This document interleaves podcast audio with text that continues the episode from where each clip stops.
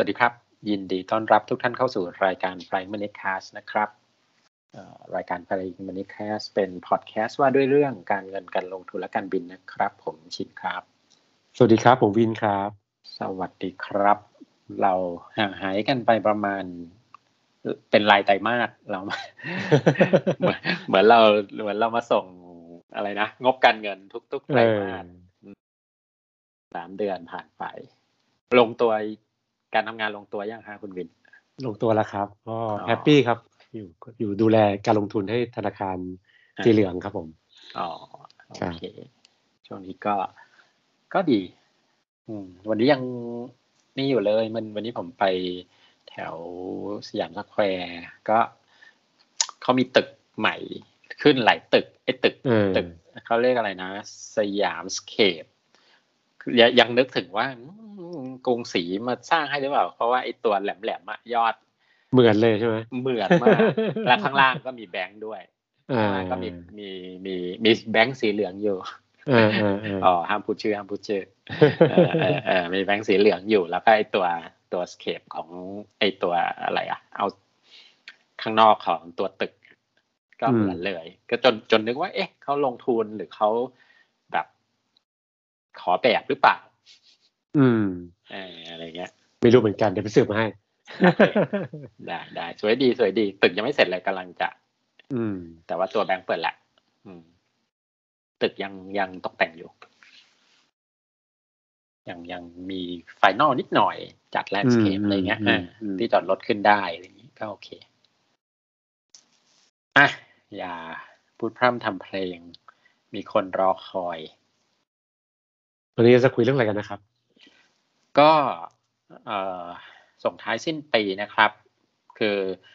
ทุกๆสามเดือนหกเดือนเราก็จะมาดูพวกอะไรนะ forecast หรือ หรือทิศทางการลงทุนในช่วงอีกสามเดือนหกเดือนข้างหน้า โดย โดยจะแบ่งสองส่วนคือส่วน ดูดวงก่อนกับส่วนไม่ไม่ใช่ก่อน อาจจะเป็นส่วนดูดวงหรือส่วนส่วนฝั่งกองทุนฝั่งนักวิเคราะห์อะไรอย่างเงี้ยเออแต่รอบนี้รอบนี้ฝั่งเอาเอาฝั่งดูดวงมาก่อนเลย ได้เลยครับว่าเพราะว่าดูดวงทำกันบ้านเสร็จแล้วอ่าดีมาก ดีมาก ก็รอบนี้ จะคุยถึงปีหน้า 2022 6 เดือนแรก ทิศทางของตลาด ผมมีมีคนเรียกร้องมาเพิ่มอีกหนึ่ง คือปกติเนี่ยจะมี Bitcoin เอ่อ Set Index แล้วก็ตลาดทองคำมีคนถามว่าน้ำมันจะเป็นยังไงอ้าวได้เปิดให้ โอ้ช่างช่างเรียกร้อง แล้วพบว่าสี่ตลาดนี้ในปีหน้าในหกเดือนข้างหน้า มกราปี 2022 เป็นต้นไปเนี่ย ถึงมิถุนาเนี่ย ค่อนข้างผันผวน หมดทุกตัวเลย อืม อ่า ไม่มีตัวใดตัวหนึ่งมีเทรนที่ชัดเจน ไม่มีแบบ uptrendใหญ่ ๆ หรือดาวเทรนใหญ่ๆให้เห็นทุกตัวขึ้นบ้างลงบ้างสลับเดือนไปบ้างอะไรเงี้ย แล้วก็ค่อนข้างแบบสอดคล้องกันไปในทิศทางของของแต่ละแต่ละตัว แต่ละหมายถึงว่าแต่ละเดือนแต่ละเดือนเนี่ย ค่อนข้างไปในในทิศทางที่ใกล้เคียง อืม อันนี้คือดูดูไพ่แยกสี่ชิ้นเลยก็ออกมาเหมือนกันเลยก็ออกมาเหมือนกันอ๋อเหรอใช่ เปิดไปเท่าไหร่วะเนี่ยหกสี่ยี่สิบสี่ใบ โอ้โหยี่สิบสี่ใบสี่หกเดือนสี่สินทรัพย์ เออหมดไปประมาณครึ่ง ครึ่งสำรับ โอ้โหแม่ก็เอาไล่ตามลำดับแล้วกัน ได้เลยครับ ก็อันดับที่หนึ่งคือ BTC นะครับ Bitcoin เพราะว่าเปิดก่อน ทีนี้ทีนี้อย่างนี้ต้องบอกว่าเมื่อเมื่อหกเดือนที่แล้วเนี่ย หรือเมื่อรอบที่แล้วที่พูดถึงอะไรอะ พูดถึงทิศทางของตลาดเนี่ย ก็บอกไว้ว่าคือไปเหอะราขายพฤศจิการับผู้รับตารับผู้รับตาถือไปแล้วก็ขายพฤศจิกา อืม อ่าสรุปสรุปว่ารอบที่ผ่านมามันก็มาพีคเดือนพฤศจิกาจริง ๆ คือประมาณวันที่สิบเอ็ดที่มันทำออทำไฮรอบที่สองของของรอบของปีนี้ของของของไซเคิลนี้สองหรือสามนี่แหละฮะอืม แล้วก็อ่าที่ประมาณสักเกือบเกือบเจ็ดหมื่นนะหกหมื่นแปดหกหมื่นเก้าสองล้านกว่าบาท ใช่สองล้านสองอะสองล้านสองสองล้านสามสองล้านสามแตะแตะนิดนิดถึงเปล่าไม่รู้อะ แต่แต่สองล้านสองเนี่ย ยืนยืนอยู่ได้สักวันหนึ่งอะไรเงี้ยเออใช่หลังจากนั้นก็ก็กลายเป็นกลับกลับมาเป็นขาลง ตอนนี้ก็ลงกลับมาแถวล้านหกมั้งอืมล้านหกสี่หมื่นเก้าตอนนี้สี่หมื่นเก้าสี่หมื่นแปดอะไรเงี้ยก็เยินวนๆอยู่แถวเนี้ยอะลงจากลงจากตรงนั้นมาเกือบเกือบสองหมื่นเหรียญอืมก็ อันนี้สำหรับคนเล่นระยะ ระยะกลางแล้วกัน คงไม่ถึงกับเรียกว่าเล่นสั้นมากคือคือหลักหกเดือนปีหนึ่งอะไรอย่างเงี้ยก็ก็เรียกว่าเออเป็นรอบพีคที่ผ่านไป ทีนี้อืมโดยโดยไซเคิลเมื่อรอบสี่ปีที่แล้วที่มันเป็นไซเคิลแบบ four year cycle หลังจากการฮาวิ่งที่เราเคยคุยกันเรื่องบิตคอยไปเมื่อตอนนู้นๆนะตอนตอนก่อนหน้านี้ฮะเอ่อมันมันทำ ไซเคิลสี่ปีมาหลายหลายรอบก็คือพอมันมันมีการฮาวิ่งหนึ่งครั้ง มันก็จะพีขึ้นมาทีหนึ่งแล้วมันก็จะเอ่อเรียกว่าอะไรอะลงไปพักอยู่อีกหลายปีสองสามปีอะไรเงี้ยแล้วก็ก่อนที่จะฮาวิ่งรอบใหม่แล้วก็ขึ้นมาพีคใหม่ ทีนี้เนี่ยโดยโดยไซเคิลเนี้ยปีหน้าเนี่ยมันจะต้องเริ่ม เริ่มพักตัว อืมเอ่อเริ่มพักตัวอาจจะเป็นคือคือไม่ถึงก็เป็นขาลงเต็มตัวนะครับแต่แต่โดยไซเคิลหมายถึงว่าอันนี้เป็นเป็นเอ่อทิศทางย้อนอดีตที่ผ่านมานะฮะแต่โดยโดยจับไพ่เนี่ย มันออกไซด์เวย์มากกว่า คือไม่แน่อืมไม่แน่ว่ามันจะพักตัวจริงขนาดที่เป็นดาวเทรนดูแล้วมันจะออกไซด์เวย์มากกว่า เดี๋ยว อย่างเดือนเนี้ย เดือนเดือนธันวาเนี้ยมันเป็นไพ่ที่เปิดเมื่อครึ่งปีที่แล้วเนี่ย เดือนธันวาเนี้ยมันต้องลง แล้วก็เดี๋ยวมันจะเดือนมกราเนี่ยอาจจะขึ้นอีกหน่อยหนึ่งอืม ถ้าสมมุติว่าใครที่จะขายในรอบระยะกลาง เดี๋ยวนะ เราไม่ใช่ เลยนะรายการที่ทำการลงทุน นี่เดาล้วนๆเดาอืล้วนมๆไม่มีหลักการใดๆทั้งสิ้นอืมดวงล้วนๆ ก็น่าจะมีจังหวะที่อาจจะดีในช่วงมกรา แล้วก็กุมภากุมภาเนี่ย อีกนิดนึงได้อีกหน่อยหนึ่งอืม อ่า แล้วก็ไปมีนาเมษาเนี่ยไม่ค่อย ไม่ค่อยโอเค อืมคือคืออาจจะย่อตัวลงมาหน่อยหนึ่งแล้วก็ไปดีอีกครั้งหนึ่งคือเมษาพฤษภา แต่ว่ามันไม่มีไพ่แบบที่ โอ้โห พีคแบบเหรียญเยอะๆ รวยเยอะๆ ขึ้นแรงๆ อะไรอย่างนี้เลย มันแค่ออกเหมือนออก sideway มากกว่าขึ้นก็ขึ้นแบบนิดๆ หน่อยๆ อืมเอออันนี้คือทิศทางของ BTC ก็จะจะออกข้างไป ไม่ไม่ออกชัดเลยอะว่ามันจะเป็นแบบ sideway up sideway down ผมเชื่อว่ามันแบบ sideway ออกข้างไปเรื่อยอืมๆโอกาสที่จะไปเช่นที่ที่ว่าจะแบบแสนเหรียญอะไรเงี้ย ดูแล้วดูแล้วยากอืมอืมอืมอืมอืมทีนี้ พอมาที่อีกตัวหนึ่ง Set Index Set ครับ Index เนี่ยโอ้ Set Index คราวที่แล้วก็บอกผันผวนนะใช่ไหมหรือือว่ามบอกอืมหรือบอก หรือบอกดีวะจำไม่ได้เดี๋ยวเดี๋ยวผมไปย้อนดู ย้อนฟังอีกทีว่ารอบที่แล้วบอกว่า รู้สึกว่ารู้สึกว่าคราวที่แล้วบอกว่าเซตมันจะโอเค มั้งแต่เดือนนี้ค่อนข้างผันผวนเนาะ เดือนใช่เดือนใช่สุดท้ายใช่เนี่ยโอ้โหขึ้นมาเจอบ้างโอลงมิครอนบ้างเข้าไป อืมแต่อันหนึ่งที่ทายถูกคือ คือคือโควิดเดือนพฤศจิกาเนี่ยเออคราวที่แล้วที่บอกไว้ว่า เดี๋ยวมันจะมีมีมีพีคพีคของโควิดขึ้นมาอีกรอบหนึ่งก็มีโอมิครอนขึ้นมาเออทีนี้ทีนี้เซตเนี่ยเซตเนี่ย ช่วงสามเดือนแรกหนึ่งสองสามจริง ๆ ต้องบอกว่า สามสี่เดือนแรกเลยด้วยซ้ำที่ที่ดูไม่ค่อยสวยนัก อือืมมอาจจะออกแบบ อาจจะไม่ไม่ขึ้นอะ อืม มันมันมีมันมีทฤษฎีหนึ่งอันนี้อืมอันนี้ อันนี้เสริมก็คือว่า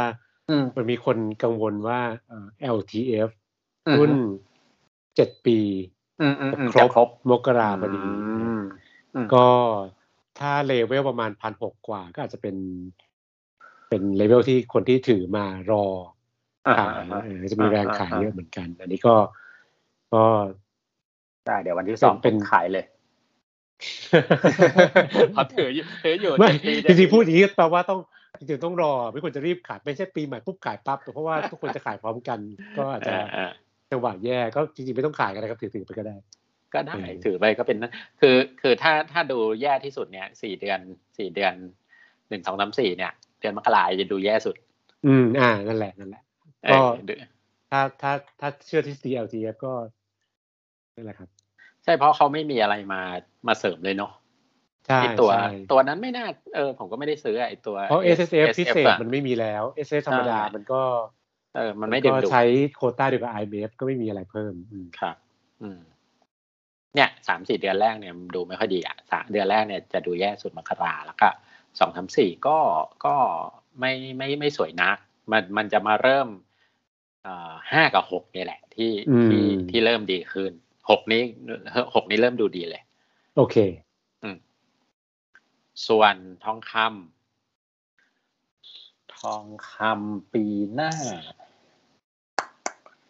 ก็ อาจจะดีช่วงมกรา แต่ว่ามันก็ไม่ผ่านอะ คือคือคือทุกคนก็ลุ้นว่ามันจะผ่านพันแปดหรือมันจะทำรอบใหม่ได้ไหมอะไรเงี้ย ก็ดูดูดูอาจจะได้เดือนเดือนมกรานิดนึง แล้วก็กุมภามีนาเมษาเนี่ย ก็อาจจะออกข้างไปอีกเหมือนกัน ไปดีตอนเดือนห้าเดือนหกเหมือนกันคล้ายๆคล้ายๆหุ้นคล้ายๆตลาดหุ้นอืม เอ่อแล้วก็ส่วนราคาทองคำราคาทองคำมกรากุมภาส่ง มกรากุมภามีนาอาจจะส่งส่งตัว มาเริ่มขึ้นตอนเมษาพฤษภาแล้วก็แล้วก็มิถุนาค่อยลง คือค่อนข้างค่อนข้าง อันนี้ อันนี้อาจจะสลับกับกับตัวทองกับเซตหน่อยหนึ่งคือ จริงๆคล้ายๆตรงตรงความผันผวนนั่นแหละ แต่ว่าไอ้ทองกับเซตเนี่ยมันไปขึ้นตอนห้าหกแต่อันนี้มันจะไปหกมันจะไปลง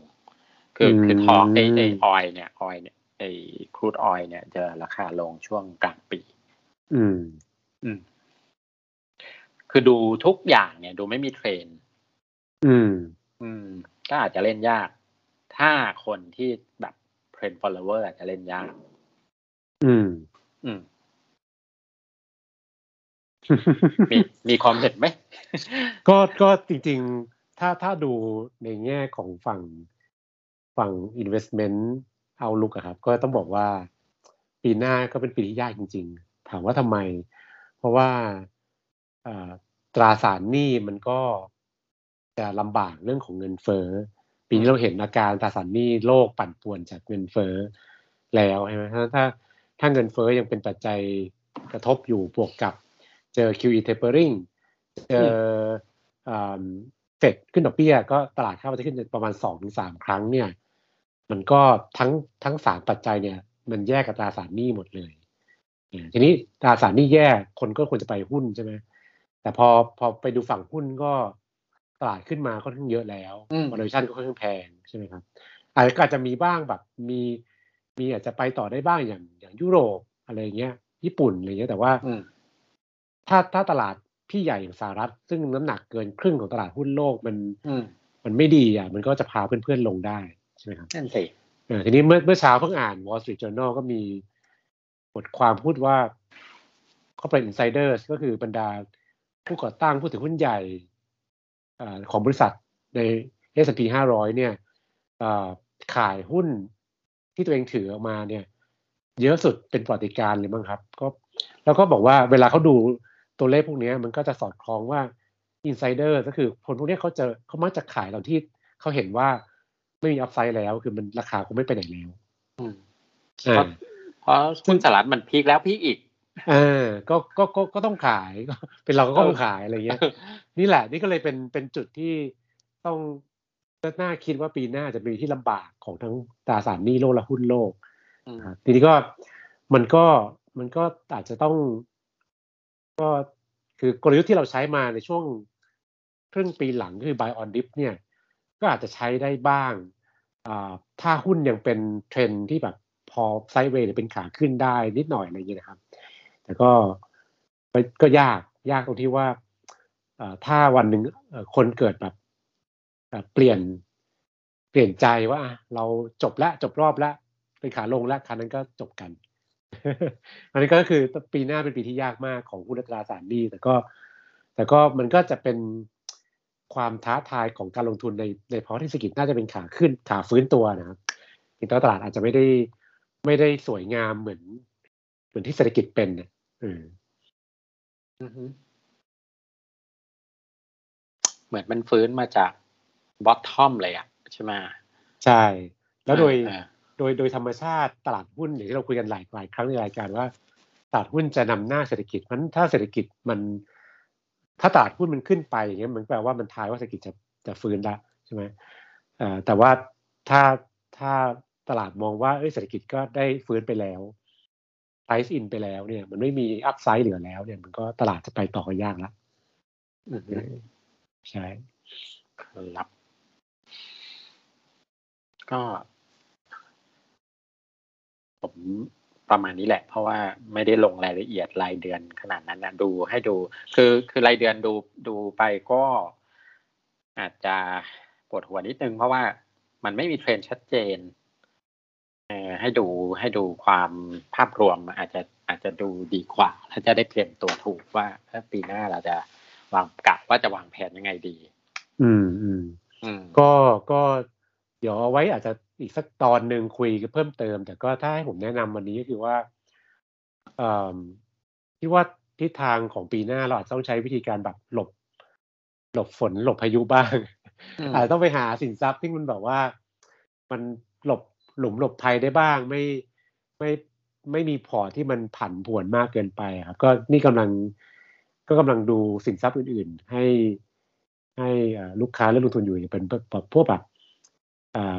private equity หุ้นนอกตลาด หรือว่าอืม private real estate คืออสังหาริมทรัพย์ที่ไม่ไม่ไม่จดทะเบียนในตลาดหลักทรัพย์เลยครับ ก็จะเป็นสินทรัพย์ที่อ่าราคามันจะไม่ขึ้นลงบ่อยๆเหมือนอืมอืมเหมือนหุ้น เหมือนรีทใช่ไหมในขณะที่เราเชื่อว่าอ่าและอย่าง private equity เนี่ยเราตราบใดที่ตราบใดที่ทิศทางของ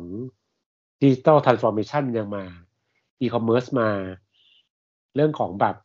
อ่าเทรน ด์อ่า new economy ทั้งหลายมันมามันมาแรงเนี่ย ก็เราเชื่อว่าบรรดา fintech startup ทั้งหลายก็ยังยังไปได้ มันก็ก็ควรจะเป็นอ่าอันที่ลงทุนต่อได้ใช่ไหมครับอืมขณะเดียวกันอสังหาริมทรัพย์ก็คิดว่า ถ้าเศรษฐกิจฟื้นเงินเฟ้อมาค่าเช่าก็ต้องเพิ่ม มันก็น่าจะได้ประโยชน์เหมือนกันอ่าเราอาจจะอ่าไม่ไม่ไม่ไปลงรีทเยอะเหมือนเดิมแล้วเพราะรีทจะผันผวนตามตลาดหุ้น แล้วก็ไปลงใน อสังหาที่ไม่ใช่รีทเป็นอสังหาที่แบบไม่จดทะเบียนในตลาดทรัพย์อะไรเงี้ยก็เหมือนตึกให้เช่าไงครับ ก็เดี๋ยวรออมรอดูถ้ามีข้อมูลเพิ่มเติมจะมาเล่าให้ฟังเพิ่มเติมแต่ว่าอืมอืมก็คิดว่าคิดว่าปีหน้าคงต้องหาทางหลบหลบหลบฝนหลบพายุบ้างพอสมควรครับ อืมฮึอะแล้วแล้วอย่างอะอย่างพวก private พวกเนี้ย เมื่อก่อนมันสำหรับบุคคลทั่วไปเนี่ยมันมีทางเลือกการลงทุนไหมคืออา ก่อนหน้านี้มันค่อนข้างยาก เพราะว่ามันจะอ่าถูกจำกัดเฉพาะนักลงทุนสถาบันนะครับอืมฮึอ่าสถาบันกองทุนบำนาญบริษัทประกันอะไรอย่างเงี้ยครับถึงจะลงทุนได้ แต่ว่าหลังๆเนี่ยก็อ่าเริ่มเริ่มมีช่องทางที่อ่าเปิดให้ผู้ลงทุนบุคคลเนี่ยลงทุนได้ละผ่านกองทุนรวมนะครับอืมฮึก็ก็อ่าตอนนี้เริ่มมีละทางทีมผมก็กำลังเตรียมเตรียมอยู่ก็เดี๋ยวรอดูครับ ก็ถ้าถ้าออกมาได้ก็อาจจะ เป็นทางเลือกให้ผู้ลงทุนได้ก็ ก็จะเป็นลงทุนผู้ลงทุนแบบที่เราเรียกว่าเป็นอุลตร้าไฮเน็ตเวิร์ดก็คืออมเป็นผู้ลงทุนบุคคลที่มีสินทรัพย์สูงอืมแล้วก็ แล้วก็หรือมีรายได้เยอะสามารถลงทุนในสินทรัพย์แบบนี้ได้ครับอืมก็จะมีความ มีอะไรอะมีความซับซ้อนขึ้นมาหน่อย ต้องต้องอืมทุนยาวหน่อย ต้องเป็นเงินเย็นจริง ๆ คือ เรากำลังพูดถึงการลงทุนที่แบบ เจ็ดปีแปดปีสิบปีอย่างเงี้ยครับอืมก็อืมต้องต้องมั่นใจว่าเป็นเงินเย็นมากๆเออครับ ครับผมได้ครับ ก็เดี๋ยวรอตอนหน้านะครับ เดี๋ยวเราจะอัดกันอีกทีหนึ่งก็คงนี่แหละ เราจะพยายามออกให้ได้ภายในสิ้นปีนี้ เพื่อที่จะทุกคนจะได้เห็นภาพว่าในมุมมองของกองทุนหรือ หรือฝั่งนักวิเคราะห์เนี่ย มองตลาดปีหน้าว่ายังไงบ้างนะครับ เดี๋ยวรอ รอเขาทำกันบ้านก่อนผมกันบ้านเร็วโอเค ได้ครับ ก็ถ้ามีอะไรพูดคุยกับเรานะครับ ก็เอ่อเข้ามาที่เพจ Frank Minicast นะครับ หรือใน Twitter @frank minicast แล้วก็สามารถติดตามเราได้ทางเอ่อแอปพอดแคสต์ที่ท่านใช้นะครับ ไม่ว่าจะเป็น Spotify หรือเอ่อแอปอื่น ๆ ใน Apple พอดแคสต์ก็ได้นะครับ เราชื่อช่องว่า Frank MediCast เช่นกันนะครับสำหรับ EP นี้ก็ขอเอ่อลาไปแต่เพียงเท่านี้นะครับ สวัสดีครับ สวัสดีครับ